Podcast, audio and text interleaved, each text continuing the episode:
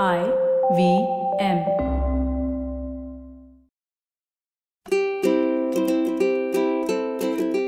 Hello and welcome to the Habit Coach podcast. I am Ashdin Doctor, your habit coach. And today we talk to Dr. Vikas Agarwal, an ENT surgeon specializing in sleep apnea. We talk about the pressing concern about mouth breathing in children and adults.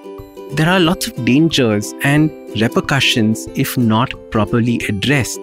Now, ask yourself are you a mouth breather? Let's find out more. Can we spend a few minutes talking about mouth breathing? And why is mouth breathing such an issue on our health? Yeah. I think this is one of the most important questions, and the people need to know about when does mouth breathing start. Hmm. It's majorly in the childhood. See, God has given nose for breathing. Why should a child breathe from his mouth? We all know that tonsils are commonly enlarged in children, and there's a structure called adenoids, Hmm. which is behind the nose, Hmm. which is like sister of tonsil. Okay. It's the same tissue at the back of the nose. Right. So that gets enlarged in response to, say, inflammation, allergy. That leads to blockage of the nose. If the nose is blocked, obviously the child will have to breathe from his mouth. Mm. And we consider it pretty normal. Uh, the child is Breathing from breathing from his mouth and having a little bit of cold, you know, or is unable to hear well. Many times our parents will not even go to a doctor. Hmm. They will consider it normal. Hmm. But over a period of time, what effects does it lead to? The child gets into a habit of mouth breathing. Right. He stops using his nose altogether. Hmm. So even at a later date, even if the nose becomes open, he still continues to mouth breathe. Have you tried breathing through your mouth? Hmm. It's so uncomfortable. Hmm. So when you breathe from the mouth, what happens? The mandible goes down. Mandible Correct. is the lower jaw. Hmm. The lower jaw goes down. When the lower jaw goes down, there's a bone here called hyoid bone. Hmm. This goes behind. Hmm. And the base of the tongue Hmm. is attached onto that bone. The tongue goes behind. So if somebody is breathing from his mouth, his tongue is going behind Yeah. at the back and touching at the back of the throat Hmm. and is further blocking his airway. So mouth breathing itself leads to sleep apnea. So first of all, the nose is blocked. That is leading to blockage. Hmm. Now, coupled with that, when the mouth is open, the tongue is also leading to blockage. Blockage. So it Hmm. further aggravates the problem. And even if you perform, you know, tonsil adenoid surgery, many children at an older age, Hmm. if you do it at the age of six, seven, then things reverse very fast. Hmm. But many uh, parents are, you know, not willing to get the children operated. Correct. Though it's a bloodless and painless procedure today. Uh, but if they get operated at an older age of say 13, 14, 15, they still do not return to nose breathing. Hmm. They still keep on mouth breathing. And when they become, say, 35, 40, at that age, they turn severe sleep apneic.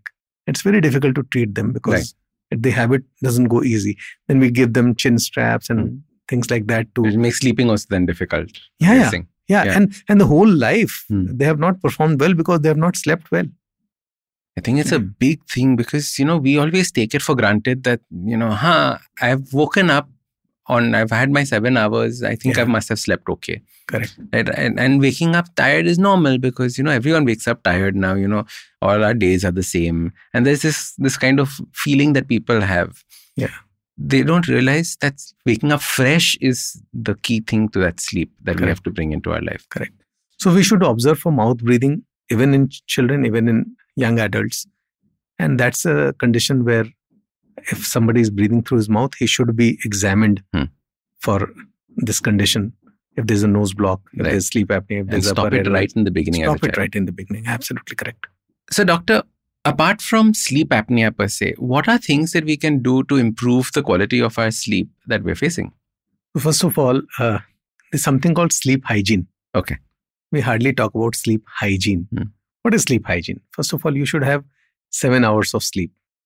Most of the people today have to rush for work in the morning. They come at late in the night, then have a dinner because they never had something in the evening, and they go off to sleep and they get hardly five hours of sleep. Correct. That's not enough. So you can have something in the evening so that you're not very hungry when you come back home. Hmm. Try to have your food two hours before you go off to sleep, if possible, at least two to three hours. do not eat too much in the night. Sleep on your side. If you sleep straight, your tongue will tend to fall. Mm. So try to sleep on whatever side you are comfortable, left or right. Right. There's no preference on this side, but to sleep on your side. Try not to have any drink like coffee, strong coffee, black coffee, Mm. just before you go off to sleep because you'll take more time to go off to sleep and your brain will not get into that uh, zone which it needs to go off to sleep. These are the some of the things that you can do. You should have a proper lighting in the room. It should not be very bright. It Mm. should not be completely dark. If you, you can have little light in the room, and uh, if you do these things, try to switch off your phone. Mm. More than the phone, your mind. Don't carry your business at home. Correct. Very difficult to say. We all do, but we have to learn to keep our minds being switched off in the night for seven hours. Yeah. Because next day is going to be equally hectic for everybody. So these are the things you can do to improve your sleep quality in the night. And and it's so true, right? As soon as we are lying down, all the thoughts through the day come into our mind. Absolutely. It is like we're looking at a fan going round and round, and our mind is going round and round along with that fan. That is Correct. how it feels at night. Doctor, can we touch upon the idea of what a sinus is? You know, I have so many people saying, Oh, I have sinus. I have sinus. What does I have sinus mean when people are saying this? Yeah. So what is sinus? Sinus is the air filled in the sockets of the bone of your face. Hmm. Everybody has it. And It's just to structure. just to be clear, this is not your nose. These are on the side. These are on your the side of the nose. right? Absolutely. That's Inside your these are. cheeks, between your eyes, Right. they are the sinuses. So anatomically, every human has got it. Hmm. Then what is sinus problem? Right? We call it sinusitis or you know deviated septum, turbinate hypertrophy, polyps. So many medical terms, and one is confused. What are the symptoms when people call they have sinus? Hmm.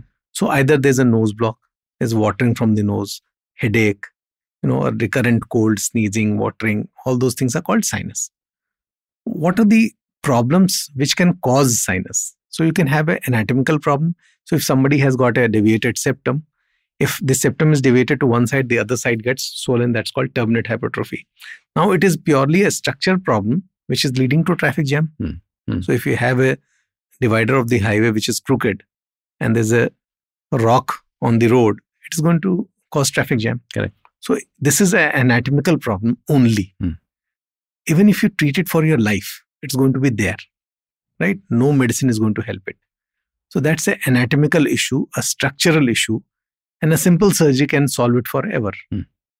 Now imagine the plight of people.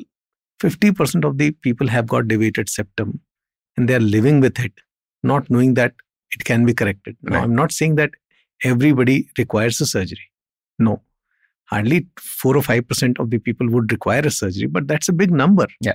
Now, the other spectrum is allergy. Hmm. So, somebody is having a straight septum, no anatomical problems, but he's got allergy. So, allergy is leading to recurrent inflammation, polyps, and sneezing, watering. So, that requires a medical treatment. No surgery is going to really help it. So, nowadays we have got intranasal steroid sprays, Hmm. which are harmless. We have got immunotherapy in form of, uh, you know, we do allergy testing and then we give vaccines, Hmm. oral vaccines. Hmm. Earlier it was injections. Injection. Now it has come in oral form. So you can have two year, three year vaccines kept in your fridge. You every day you put few drops, Hmm. and the vaccines will keep the allergy down, Hmm. and then gradually it may be even cured. Okay. So if the problem is allergy, that's also controllable or curable in some cases. Controllable in most of the cases. If you have a structural problem, that can be cured. Somebody has a combined problem. He has also a structure and also a allergy Hmm. issue. So both can be done. Hmm. So most of the times, the sinuses can be at least controlled, if not cured. And the headache part, the blockage part can be conclusively taken care of by navigation guided sinus surgery. It's very, very dependable now. Hmm. See, sinuses are very close to the eyes and the brain. Hmm. So in earlier days, when you used to do surgery on the sinuses, you're scared of damaging the eyes and the brain. Right. And therefore, surgery was not really recommended so quickly. Now, with navigation systems, Hmm. we have 0.5 millimeter of tolerance. Hmm. 0.5 millimeters. So obviously, when you are operating, your CT scan is running with you. Hmm.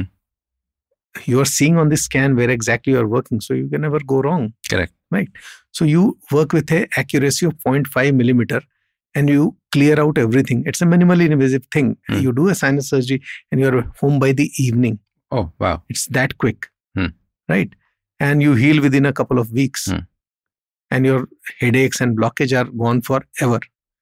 If you have allergy, you are given a spray, so your quality of life completely, you know, improves. Hmm. So I think gone are the days when you had to get scared with the sinus Or surgery. you have to suffer from the sinus you anymore. need not suffer at all Hmm. because it's almost always controllable, Amazing. if not curable. And many, at least 40 50% of the cases, it can be cured. Amazing. Doctor, this has been a fantastic conversation. I've absolutely loved it. My mind has exploded with all the ideas that we've been discussing. How can people get in touch with you? How can people see your work or continue this conversation with you? So my name is Dr. Vikas Agarwal. They can Google me out. Hmm. that is the simple way. I am available in Worli and in Kandivali. I have a hospital for the last 20 years in Kandivali. I have a YouTube channel, Hmm. Vikas Agarwal ENT. They can see me there. Fantastic. And, we're going to link that below yeah, as well. Yeah, and uh, they can they can actually listen to feedbacks of hundreds of people who opted for a surgery. Amazing. Thank you so much for coming. Thank you very much, Ashdin, for having me here.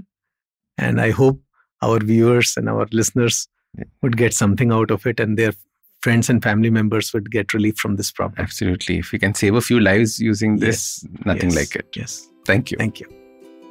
If you enjoyed this episode, I want you to do two things. Share it with three people. One, and make sure that you're subscribed. We also have a YouTube channel called The Habit Coach Awesome 180. You can check out snippets there. You can also follow IVM Podcasts on Twitter, Instagram, Facebook, LinkedIn. And if you want to follow me, I am at Ashdin Doc on Twitter, Instagram, and everywhere else. You can also explore my books, One Habit a Day, the book of good habits for kids, and Change Your Habits, Change Your Life.